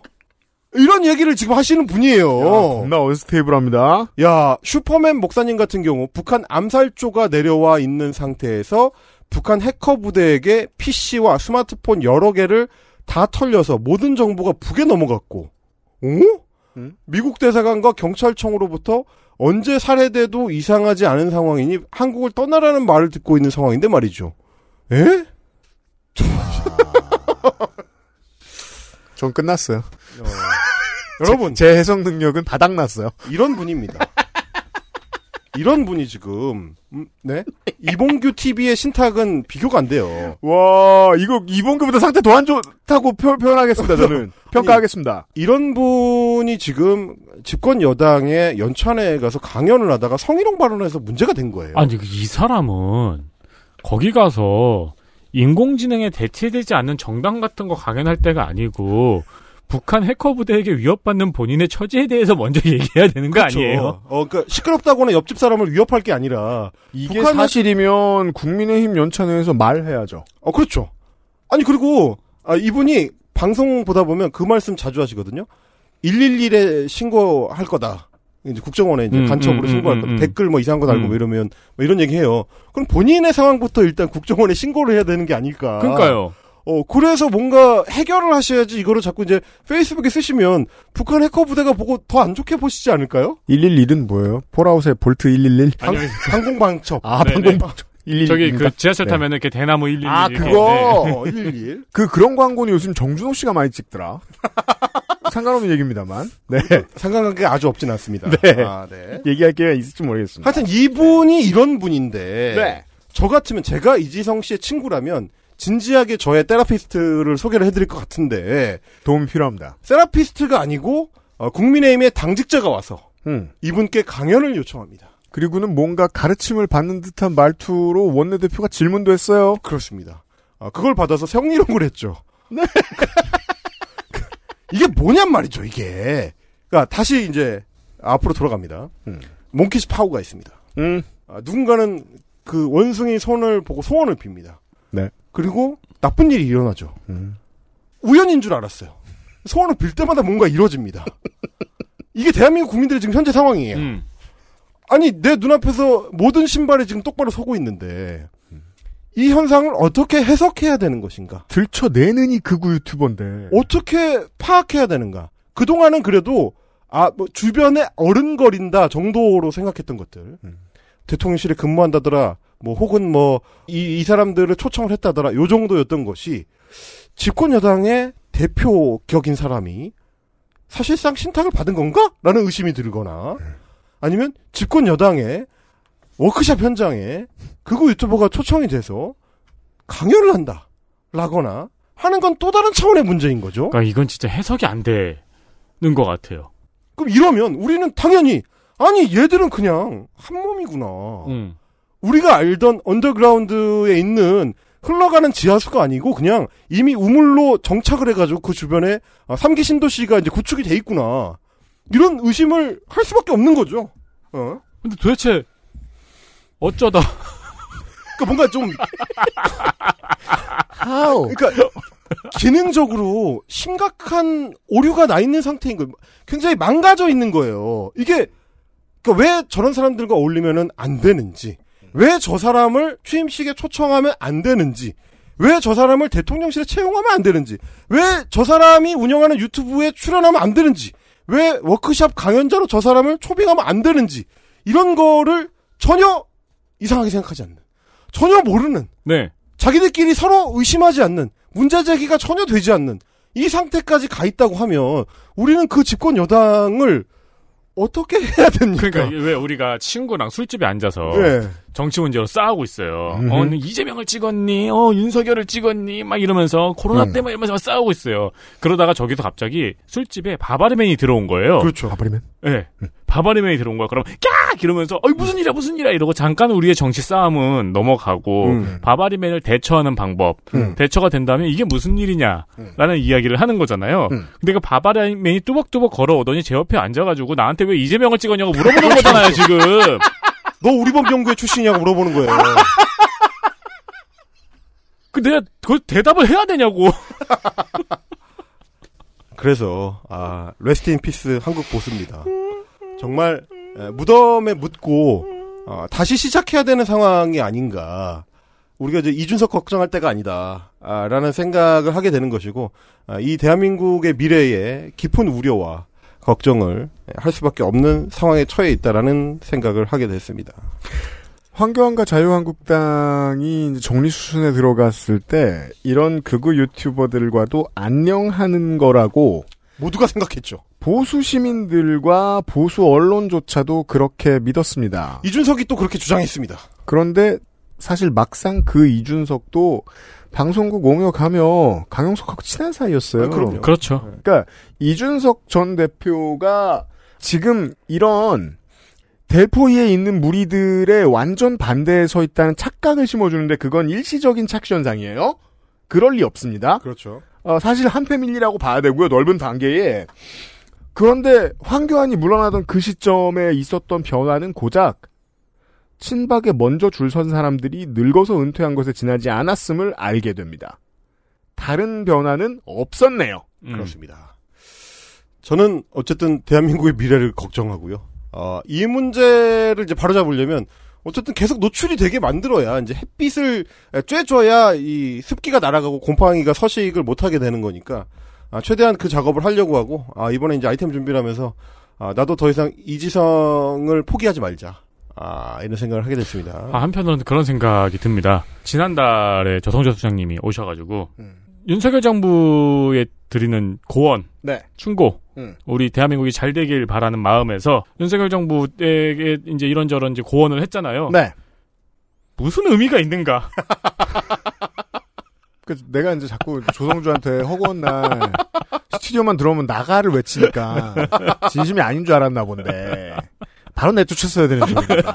그 고언이 그 그 정치 평론가 그 고언이 그때 시사 아카데미는 어떤 의미가 있냐면 거기로 절대로 가지 않을 길을 예언했을 뿐인 거죠. 네. 그렇지, 그렇지. 그 이번 정권의 두 가지 특징 때문에 우리가 이번 정권을 높이 삽니다. 1번 뭘 해도 못 감춥니다. 음. 너무 빨리 드러납니다. 맞아요. 박근혜 정부가 훨씬 고수인 영역이죠. 그렇죠. 이명박 정권은 훨씬 더 고수였고. 그 심지어 감춰야 된다는 생각도 없어요. 감추는 걸 일주일을 못 감추고 처음 대답할 때 눈빛 흔들리면서 거짓말하고 바로 탄론합니다. 그리고 두 번째로 우리가 존경하는 헬마우스가 지적했던 바로 그거죠. 어, 대통령을 비롯하여 이 수많은 주변 사람들의 아, 유일한 장점 맷집이 좋습니다. 음. 옛날 같았으면 일반적인 사람들이었으면 한마디에 바로 석고대죄하고 영원히 숨어 들어갔을 만한 일을 또 아무렇지도 않게 변명하고 그럼 그 변명 들키고 또 그냥 생활합니다. 이 맷집 이 두 가지는 앞으로도 영원히 분명할 변수들이거든요. 안 부끄러워하고 오히려 화내고 잊어버리고 계속 들킨다. 그러면 헬마우스는 할 일이 끊기지 않고 저는 제가 하고 싶었던 교양 있는 소재를 영원히 헬마우스와 다루지 못할 것입니다. 그러니까 이게 지금 헬마 이지성을 어떻게 예측했어? 이걸 지금 헬마우스니까 이게 해석이 되지. 메이저 언론사에서 이걸 어디서부터 시작하냐고요. 그렇죠. 아, 그러니까 이제 메이저 언론사는 성희롱을 다루는 거고, 어, 네. 저는 호남 타령을 다루는 것이죠. 그렇습니다. 사실 메이저 언론사에 있으신 분들 지난주 방송 내용도 해석 안 되시는 분들 많거든요. 음. 그냥 한국노총과 민주노총의 노노 갈등이겠거니 아, 그렇죠. 하고 기사 네. 써버리고 많은 음. 분들도 많아요. 네. 저희 방송 들으면 해결됩니다. 네, 제발 아, 기자 PD들이 헬마우스 코너를 좀 들었으면 좋겠다. 아, 실제로 많이 들어요. 네. 어, 실제로 많이 듣더라고요. 깜짝 놀랐습니다. 네. 아 그리고 이제 그 나름대로 순화해가지고 기사로 나가더라고요. 아, 그렇죠. 네. 대통령실의 인선을 이해할 수 있게 해드렸잖아요, 지금 우리가. 네. 원숭이 손과 아, 뒤집힌 신발 예, 그 사이에서 헤매고 있는 헬마우스였습니다. 아 근데 그건 진짜 궁금하네요. 이거는 김건희 여사와 이 유튜버들이 어떻게 연결이 되어 있는가는 언제 시작이 되었는가. 연예인들 서로 친해질 때하고 좀 비슷합니다. 그, 그럴까요? 그 매니저나 아는 동생이 가서 먼저 말을 겁니다. 그렇죠. 어 누가 너 되게 좋아한대. 음. 어네 노래 다 한대. 음. 어한 만나볼래? 밥이나 먹을래? 술 한잔 합니다. 성정이 좀 가벼운 사람이면 같이 사진 찍어서 바로 올립니다. 음. 그러니까 친해져요. 음. 친해졌다고 대중에게 알립니다. 그 둘 중 한쪽은 친해졌다고 알리는 게 이득이 되니까. 네. 그 다음에 점점 더 상황이 커집니다. 그 친교 관계는 계속 이용되어야 돼요. 서로가 이용되어야 하고요. 자, 그럼 하나는 이해됩니다. 유튜버들은 자기를 초대한 그 권력자를 이용해 먹을 만한 충분한 이유가 있죠. 아 그럼요. 반대쪽은 무슨 이득을 얻지? 그러니까요. 신탁. 제 예상이 틀리지 않다면 다음 달 다다음 달 헬마우스 코너의 주제도 신탁입니다. 헬마우스님은 일단 다음 주에 다시 만나요. 수고하셨습니다. 고맙습니다. XSFM입니다. 딸기예요? 보다, 말하다, 만지다, 서다. 모두에게 허락된 일도 어렵고 간절한 분들이 있습니다. 예가 요양원이 그분들을 모시러 갑니다. 두 번째 인생을 만나다. 양주 예가 요양원. 어렸을 때 엄마가 큼직하게 썰어주던 토마토 하얀 설탕을 듬뿍 뿌려주기 전까진 먹지 않겠다고 칭얼댔지 설탕은 몸에 좋지 않다고 실갱이하다 결국 못 이긴 척 뿌려주시던 크, 그 단맛과 상큼함의 조화 내가 좋아하는 토마토는 바로 그 맛이거든 당분 고민 없이 달달함은 300배 엑세스몰에서 주문하고 산지에서 직접 받자 꿀보다 더 진한 스테비아 토마토 토망고 전통적인 맛에 길들여진 어르신들은 스테비아 토마토, 토망고를 드셔보시곤 기함을 합니다. 음흠. 얼마 전에 제가 동네 미용실에서 머리를 자르고 있었는데 아, 네. 뒤에서 이제 그냥 오셔서 앉아 계시는 분 있잖아요. 미용실 보면은. 미용실 NPC. 네, 그리고 머리 자르시는 분. 네. 하고 이제 따님이 거기서 일을 도와주고 계시더라고요. 아, 네. 그런 곳도 많습니다. 네, 그러고 있는데 이 손님하고 주인 두 분이 이제 이야기를 하는데 수박을 샀다. 음. 너무 달다. 주사기로 설탕을 넣은 것 같다. 음. 거기서 이제 저는 입이 근질근질거리게 했죠. 네. 어르신들이 옛날에 기르시던 것보다 네. 어, 세상은 계량을 계량을 계량을 계량을 해서 더 단 수박을 만들어냈다. 그렇습니다. 고 말하고 싶은데 음. 아무래도 주사기로 설탕을 넣은 것 같다, 넣은 것 같다는 얘기를 계속 하시는 거예요. 네. 그러니까 그 따님이 듣다 듣다 못해가지고 그걸 누가 놓고 앉았어라고 하는 거예요. 그렇죠. 그러니까 아 그걸 뭐 너 그렇게 달 수가 없어라고 해가지고 저도 또 입이 근질근질했죠. 수확할 인력도 없습니다 지금 네. 농촌에는 장난 아닙니다. 그거 넣을 인력이 어디 있겠습니까 같은 말을 하고 싶었는데 그러니까 직장이 널렸지만 가지지 않습니다. 아무도. 네 조용히 머리만 자르고 나왔죠. 음흠. 아마 스테비아 토마토 토망고를 어르신들이 드시면은 이 말씀을 하실 것 같아서 제가 드리는 말이에요. 이거 설탕 넣은 거 아니야? 음. 라는 말씀을 하실 것 같아서 이미 경험들 하셨겠죠? 아마 살다가 이런 맛이 처음일 겁니다. 당연히 이런 게 개발되어 나온 지 얼마 안 됐거든요. 추석 명절 손님이 많이 모이는 이 시기에 센스 있게 다가상에 토마토를 올려 보세요. 아마 어린아이부터 어르신들까지 경천동지하고 어느 어르신이 분명히 그 말 할 거예요. 주사기로 설탕 넣었을 거라고. 네. 그럼 논리적으로 농촌도 발전을 하고 있다. 그렇습니다. 종자도 개량을 하고 있다. 그거 잘 설명을 해주시면 됩니다. 스테비아 토마토, 토망고. 지난 일주일간 저희가 저번 주에 첫 런칭을 하고 추이를 보니까 벌써 재구매가 나왔습니다. 벌써 재구매 선물용으로 많이들 사고 있습니다. 여러분들이 참고하실 후기도 생겼어요. 얼른 얼른 사 먹어 보시고 어, 역시 9월 5일 오전 9시 이전 주문권까지 발송이 가능합니다. 월요일 오전까지 주문해 주셔야겠고 그 전에 주문하시면 더 감사하겠습니다.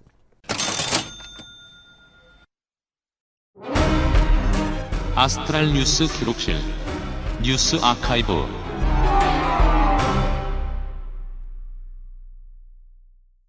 9월 첫째 주 뉴스 아카이브입니다. 언론중재법 논란이 한창이었던 작년 이맘때 있었던 언론과 관련된 사건 두 가지를 전달 드리겠습니다. 음, 먼저 첫 번째는 강성국 법무부 차관의 황제 의전 논란입니다. 네.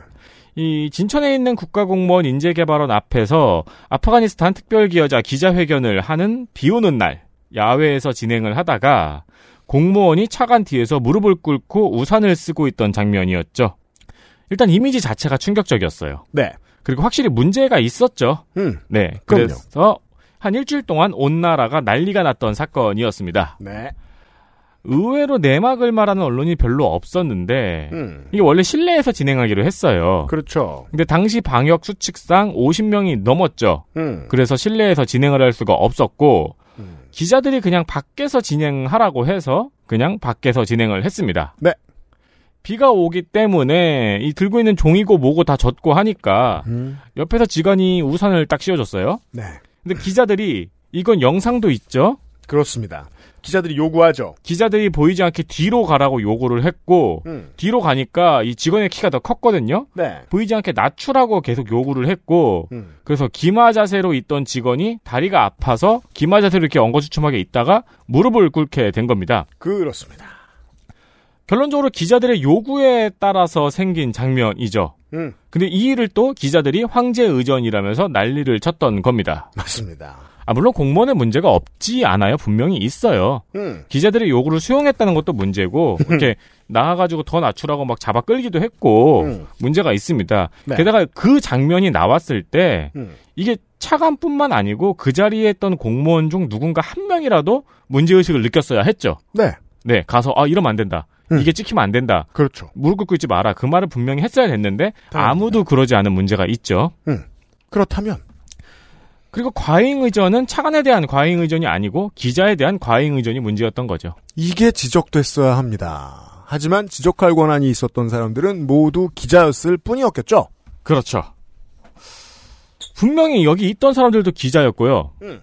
이후에 문제를 제기한 사람들도 같은 기자라는 사실이 신기한 거죠. 네. 물론 똑같은 사람이 있던 건 아니었겠지만 음. 그래도 같은 언론사 내에서 경과를 듣고 설명할 수 있었을 거잖아요. 네. 근데 기사를 찾아보면은 그 사진 한 장과 네티즌의 비판만 전달을 했습니다. 그렇습니다. 지금도 그때도 마찬가지입니다. 그 기자사회 일반에서 내가 문제라고 인정해야 문제다라는 자의식이 디폴트로 깔려 있는 것은 아닌가. 본의 아니게 이제 스스로 스타가 돼버리신 조세일보의 조문정 기자님. 권성동 의원하고 연찬회 때 술을 사달라고 해서 쫓아가서 술을 잘 얻어 마신 많은 기자들 중에 한 분이었죠. 음. 그리고 권성동 의원 노래 부를 때 카메라 들고 찍고 있던 많은 기자들 중에 한 명이었겠죠. 음. 이 사람이 얘기했잖아요. 자기 S소셜에다가 기자들이 요청해서 권성동 원내대표가 노래를 했다. 술도 기자들이 권해서 마지못해서 마셨다.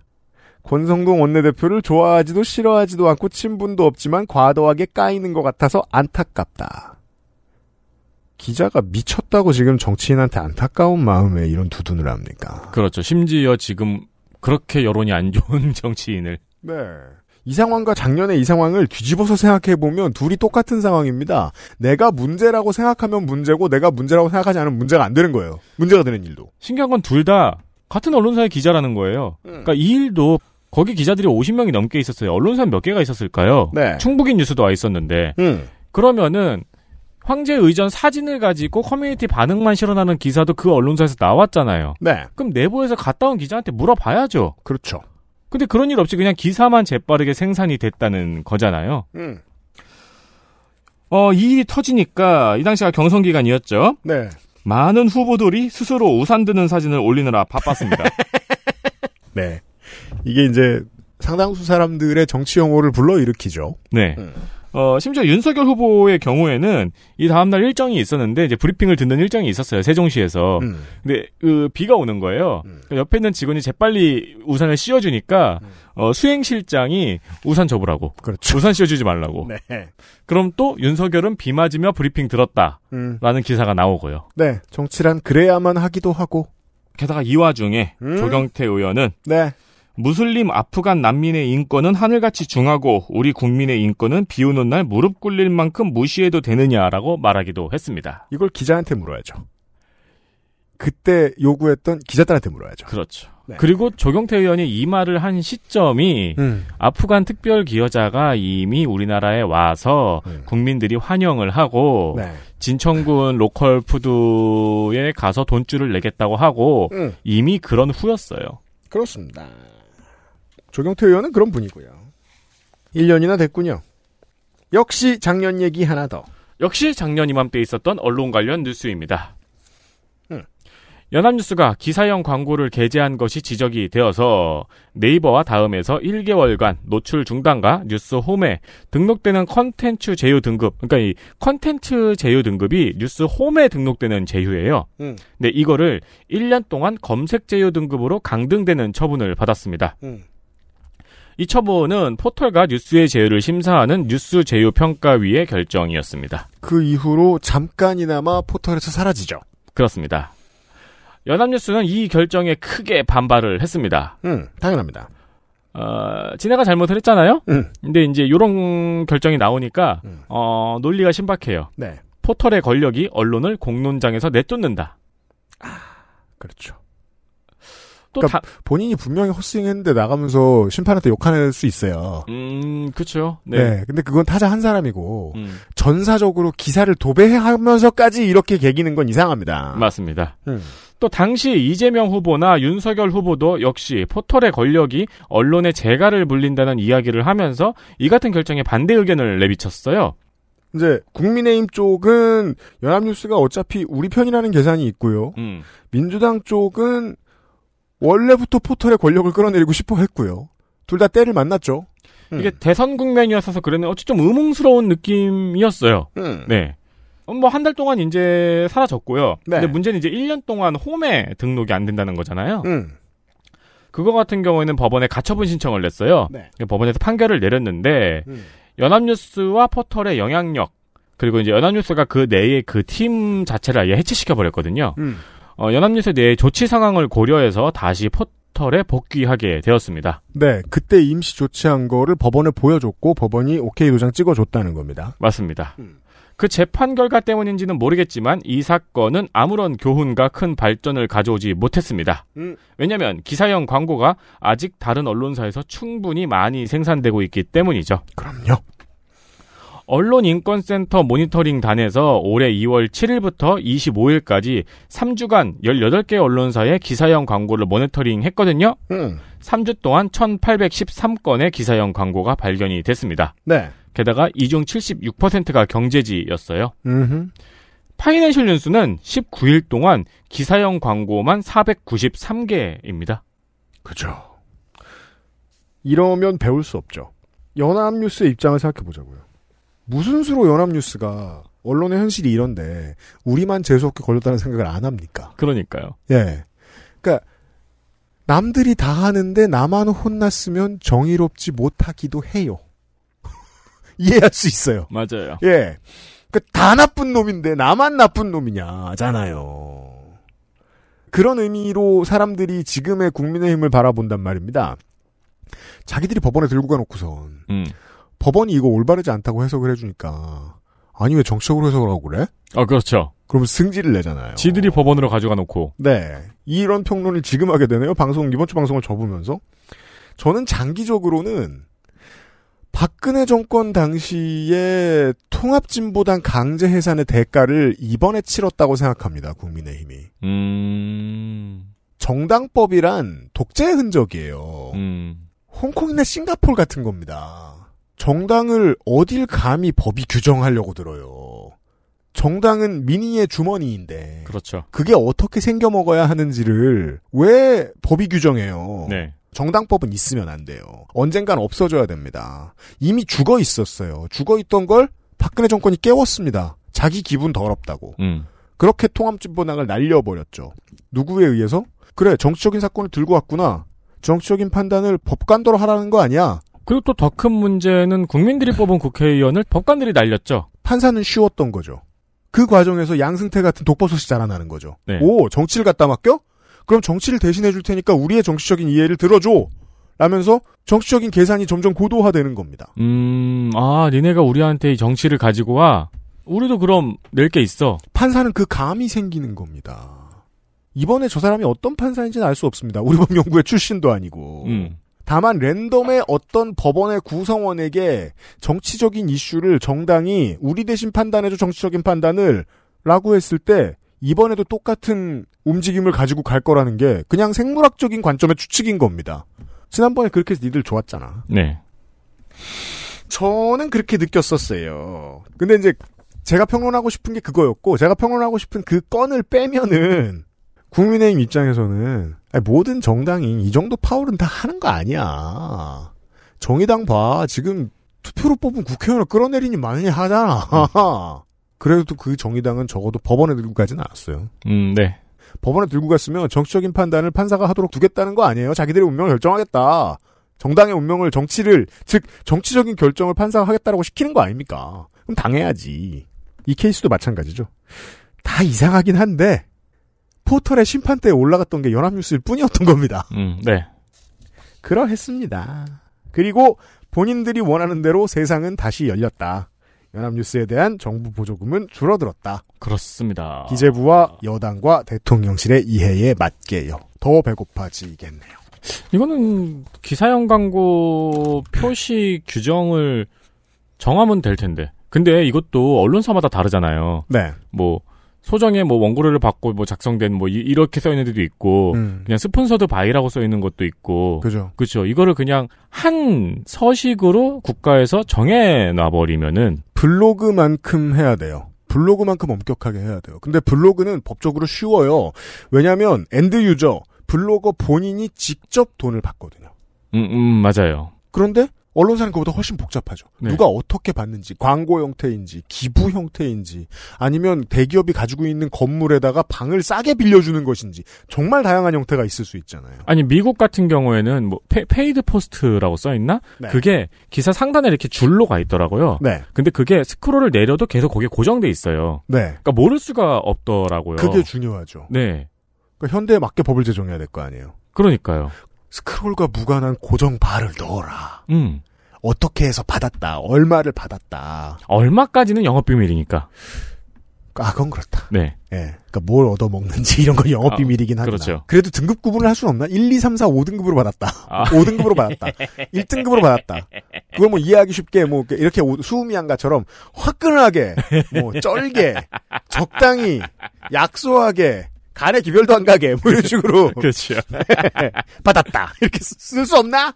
아니 그 법 하나 개정하는 거는 어렵지 않을 것 같아요. 지지도 있을 것 같고 왜냐하면 그건 언론의 입에 재갈을 물린다는 말을 감히 할 수 없거든요. 할 수가 없잖아요. 네. 뉴스 라운드업이었습니다. 저희들은 언젠가 이제 사람들의 일정을 맞추기 힘들기 때문에 어떻게든 공식적이지 않은 일정을 짜고 짜고 또 짜내서 테트리스를 해가지고 추석 방송을 녹음을 합니다. 언젠가 녹음을 해서 여러분들이 추석 때 왔다 갔다 하시는 때에 들을 거 없지 않도록 서비스를 하도록 하겠습니다. 추석맞이 기사 읽기 놀이 시간을 만나도록 하겠습니다. 아 수많은 성우님들이 클로킹을 했는데 네. 한 분을 스캔해서 잡았습니다. 걸렸습니다. 미안하지만 열심히 해주실 것입니다. 네. 추석 연휴 또 어찌어찌 하다 보니까 그알싫은 계속 연휴 때 딱딱 잘도 걸쳐요. 방송을 많이 한 날이 많아서 그런가?